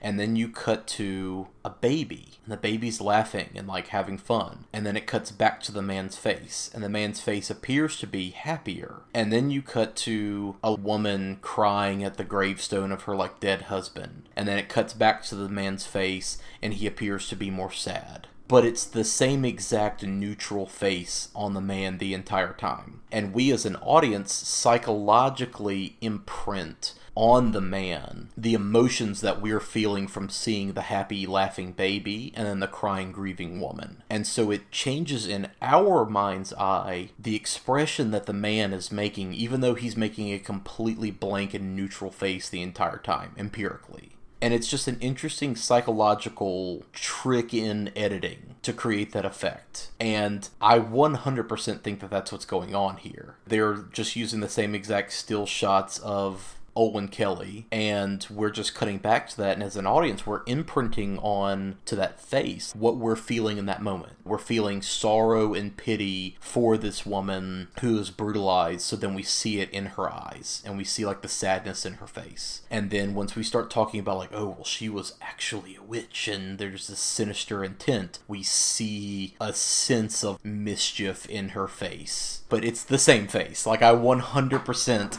convinced that that's what's going on and that it's just a trick of editing. I can agree with you on that. If, if that's the trick, it's very effective because, I mean, even at this point, it almost felt like her skin was starting to get a little bit more color to it. Almost like my own mind was thinking, like, the more that this fucked up shit happens, the more she gets closer to, like, being resurrected, basically. Yeah. Yeah, so that's that's very fascinating. Once they kind of reach these conclusions, the door starts banging again. Austin goes over and kind of throws himself at the door to keep it shut as the other corpses are trying to get in. Tommy, at this point, is basically just pleading with Jane Doe's corpse. You know, he's like, look, what these people done to you is wrong. Like, what are we missing? Tell me what we're missing. Like, what can we do? Like, how do we help you? We know at this point, like, there's something going on. So, like, tell me, like, what the hell to do. And the corpse at that point basically just like, okay, cool, here we go.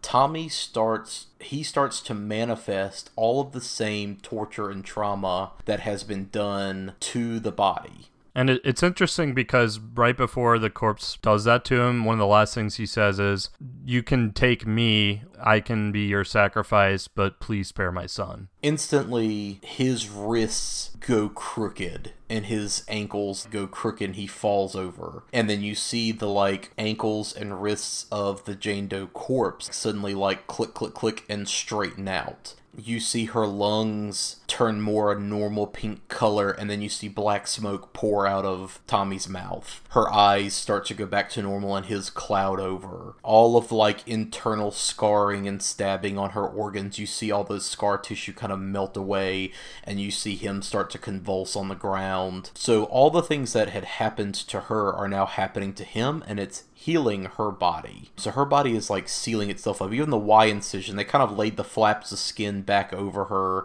and put the organs back inside her, but you literally start to see everything like seal up and snap back together until she's like a perfectly untouched, blemish free corpse again. So, and you see, like you said, some color kind of come back to her at this point. Tommy is now just broken and suffering. Austin is now holding him, like, really not knowing what to do. And Tommy just kind of begs him at that point, like, please kill me. He reaches over, he puts, um, it's some kind of surgical knife, but to me it kind of looks just like a weird, like, safety knife box cutter thing. And Austin, crying, holding his dad in his arms, puts the knife into his chest and puts him out of his misery. As everything is kind of quieted down, the banging on the doors have stopped. He begins to kind of hear a voice slightly calling out. The storm has died down. You don't hear the rain and thunder outside. You don't hear banging on the door. So everything's kind of gotten quiet again, but you start to hear a voice. And he gets up and kind of follows the noise and he goes back to the supply room where the stairway leads up to the cellar doors. And it's the voice of the sheriff. And the sheriff is telling him, Hey, we're here. Everything's fine. You know, we're going to get you guys out. Just, we got to get this tree out of the way and blah, blah, blah. And he's like, Come on, open the doors. And Austin's trying and can't get the doors open. And, you know, he's just saying, like, just come on, come on, you can do it. Just push the doors open. Just push the doors open. And Austin's just telling him, like, I can't, I can't do it. And then all of a sudden, the sheriff's voice melts into, like, Come on, open the doors, open the doors, open the doors and let the sun shine in. And that's Yeah, at the point where he's starts just like, oh fuck. He realizes at that point, oh god, this is not the sheriff. And we've discussed this in previous episodes, but I just, I love in movies any time where that whole illusion and veneer of authority and safety is just shotgun blasted out from underneath you in the moment. And just like the people and institutions that you know that you can trust any other time, guess what? They are also against you and want to like fuck your world up. And I, I laughed a lot too because it was pretty funny hearing uh, Michael uh, Mc. What's his last name again? I always forget it. Mick Hatton. Mikhail Hatton. I'll just call him Ramsay Bolton. Or was he Roose or Ramsay? He was Roose. I think he was Roose. Yeah, Roose Bolton. It, it was funny to listen to him start singing "Open Up Your Heart and Let the Sun Shine In," but like doing it in a really creepy way, but also trying to maintain that weird fucking accent he was trying to pull off. So at that moment, Austin turns around to like run down the stairs again, and standing right the fucking front of him is his dad's corpse. It's a very quick flash, but it's just enough to like freak him out. And he steps back into the railing of the balcony, and the railing snaps, which we saw in the movie earlier. Again, this is another one of those like many of Chekhov's guns. The railing was already kind of cracked, so he backs up right into that crack, and it breaks, and Austin falls right off the balcony onto the ground and breaks his neck. The movie then cuts. We go back outside the house, and what you immediately realize is it's the next morning. Everything is fine. There is no debris. There is no signs that there was ever actually a storm. There's no tree blocking the cellar door. Everything is totally just like we saw it at the very beginning of the movie. And the sheriff other like medical examiners and people are all there and very much like the exact scene at the beginning where we're just seeing all these brief like flashes of all these weird clues of what happened. Kind of like that scene in The Thing where they go to the Norwegian camp and you see all these like weird signs of what the hell happened, but you're not sure like exactly like what led to what. So it's the same here, but we're seeing all the things that we've witnessed over the course of the movie that happened. You know, you see the fire damage and you see the big axe hole chopped in the door and you see the like elevator doors kind of janky. And you see all their corpses. You see Emma's, you see Yeah. Austin's, you see Tommy's. But all the supernatural elements, all the things like the corpses, it's as if they never were moved. Yeah, all the corpses like kind of got back in the freezer and the doors are shut. Basically, all the notes and all the evidence of the autopsy is gone because now the body is kind of back to where it was when it came in, but the notes have burned up, the photos are all damaged, the camera itself is busted and burned up on the floor. So all evidence of like what happened is now gone. So again, they find the corpse just like they had dropped it off. And so at this point, the sheriff is just like, fuck it. Get rid of this body, dump it in another county. Let that be their problem. Get the body out of my fucking county. I don't want to have anything to do with this. What it then cuts to is an ambulance driving away with Jane Doe's body. The guy driving is kind of on like a Bluetooth earpiece talking to somebody and he's not paying attention. The radio was playing some music and then all of a sudden the radio clicks over to the Let the Sun Shine In creepy weird song. The camera slowly pulls to the back of the van and it settles kind of like right at her feet and then all of a sudden right as the song's about to wind down you see Jane Doe's toe twitch real quick And the bell sounds. and the bell well. sound Yeah, so the corpse bell. boom that's it Another nice touch too was like on that radio station, they even had like a weather report. It's just like just like yesterday, it's another bright and sunny day today. So like there was never a storm. I feel like a total idiot. I didn't notice that the EMT driver was wearing a Bluetooth and talking. I thought he was literally talking to Jane Doe's corpse, like he was in on it, because he was saying stuff like, "Oh, come on, baby, you know it's not gonna be like that this time." And he was like looking back at the corpse while he was talking, and I didn't notice the Bluetooth when I watched it, so I even made a note of like, is the EMT talking to her? Is he like part of her plan, basically, like he's driving her and stashing her at all these places? But I didn't realize he was on the Bluetooth. Yeah, he's just like the next poor schmuck that has to deal with this dead body. I didn't see the the Bluetooth, so I'm an idiot. I missed that. He's bringing her to the next victims. So that's it. End of the movie.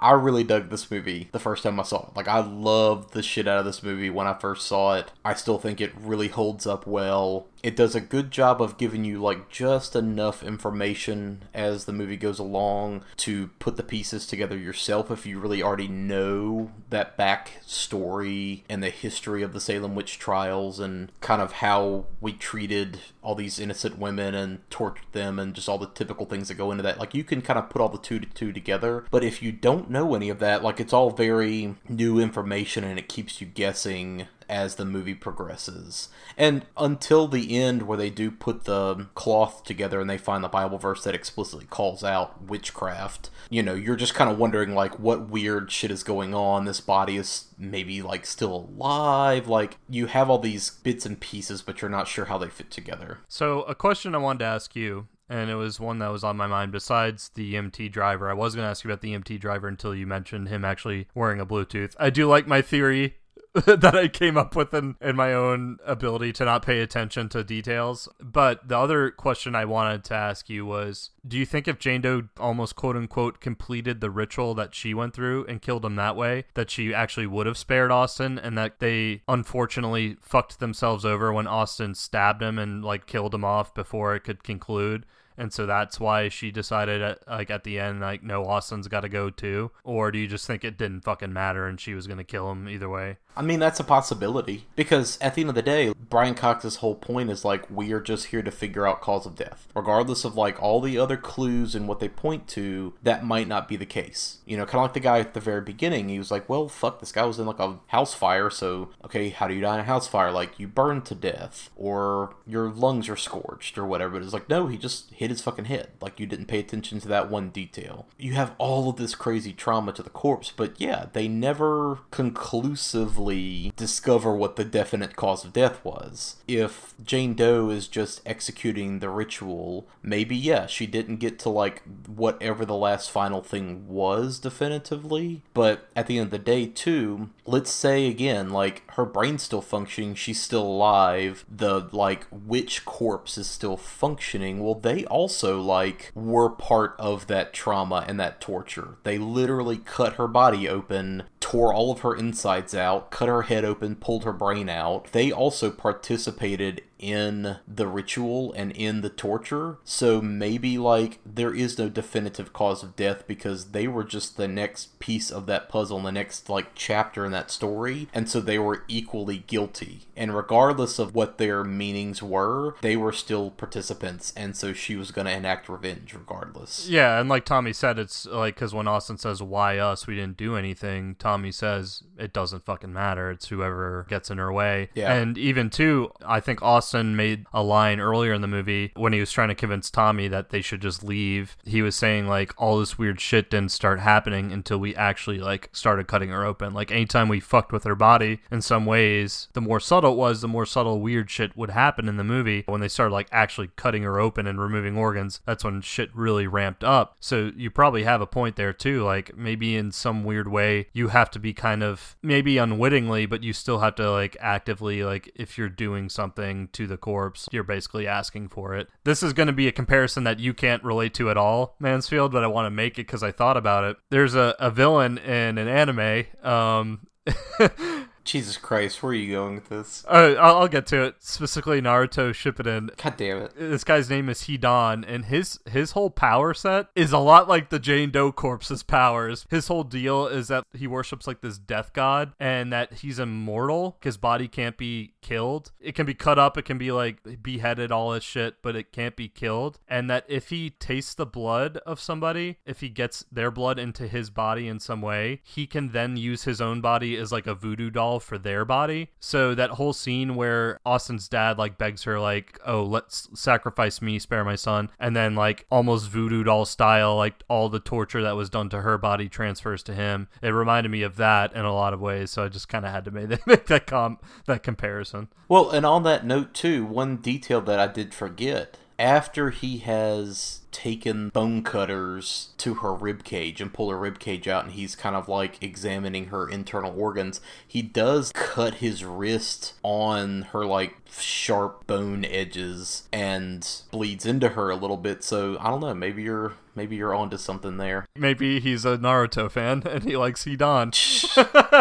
Um, but uh, I always joked that with my friends, like if I got to create a horror movie, it would be like either a movie about like a ghost possessing killer dolls, kind of like Deadly Silence or something. But what more so, I'd hope it would be a movie kind of like this. This is a movie where, like, yes, you can say that some of this is psychological, but honestly, no, it's just straight up this is a supernatural entity doing this to them and doing this to other people. Um, there's no if, ands, buts about it. Whatever hallucinations and anything that they had were all caused by Jane Doe. The thing I did appreciate about this movie is, especially with like all the recent movies we have been watching where they're not very straightforward, and even Blackcoat's Daughter, where it's kind of up in the air of whether the devil was actually involved or if it was just all in her head. No, this is straightforward supernatural entity. Yeah. Fucking with them in a morgue. When I think of horror movie, this is like what kind of pops in my mind. Totally great movie. I love this movie. This is a movie that like I definitely try to like shove onto other people to check out because it's a good mix of jump scares and creepy atmosphere. It's well written, it's very well acted. It's just a very well put together movie. Like I guarantee you this is a movie that like in 10 years everybody's going to look back on and be like, "Holy shit, like why did we sleep on this movie?" Yeah, so we watched this movie probably about or I did at least about a week or two ago and we haven't had a chance to sit down and record on it until now now due to our busy schedules, especially you, Mansfield. Um, I know like with the holiday season and working in retail, you're you're kind of fucked when it comes to time. Yeah. I saw I watched a movie. It creeped me out for a couple days, and I kind of like okay, that was a fun movie. That was a great horror movie. And then last night, I was like, as I was laying down to sleep, I was thinking like, okay, I'm gonna wake up tomorrow and we're gonna record. And I was going through my head of like things I wanted to say, and then I started remembering the movie, and then I started remembering like the parts where the corpses would show up, the stitched woman, and the guy with with no face who shot himself, and the burn victim, and like the bells ringing, and uh, it took me a minute to fall asleep, and I had some nightmares. So once again, thank you, Mansfield. You're welcome. You're thickening my skin. That's what this whole podcast is about. So that's it. Um, that's another episode in the bag. Props to your brother Jesse, aka Party Gator, once Yes. again for the opening and, and closing music. Yep, check his stuff out on Bandcamp under Partygator. Um, so shout out to him. Check us out on social media. Um, we will have Twitter, Facebook available by this time. Um, so check us out there. Um, definitely download and subscribe to the podcast on all the usual sources: iTunes, Spotify, Stitcher, Google Play, etc. Um, but otherwise, yeah. Uh, Sally, Sally, Sally, as he says from Texas Chainsaw Massacre, and uh, yeah, So that's it. We will see y'all later. Have a spooktastic time. Most most of all, don't forget Open up your heart and let